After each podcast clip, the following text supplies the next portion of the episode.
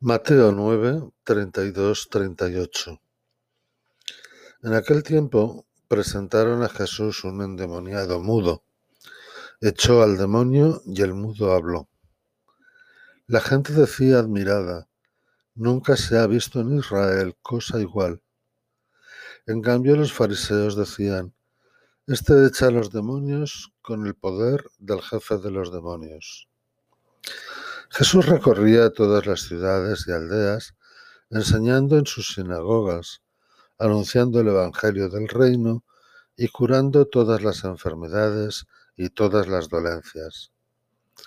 Al ver las gentes, se compadecía de ellas, porque estaban extenuadas y abandonadas, como ovejas que no tienen pastor.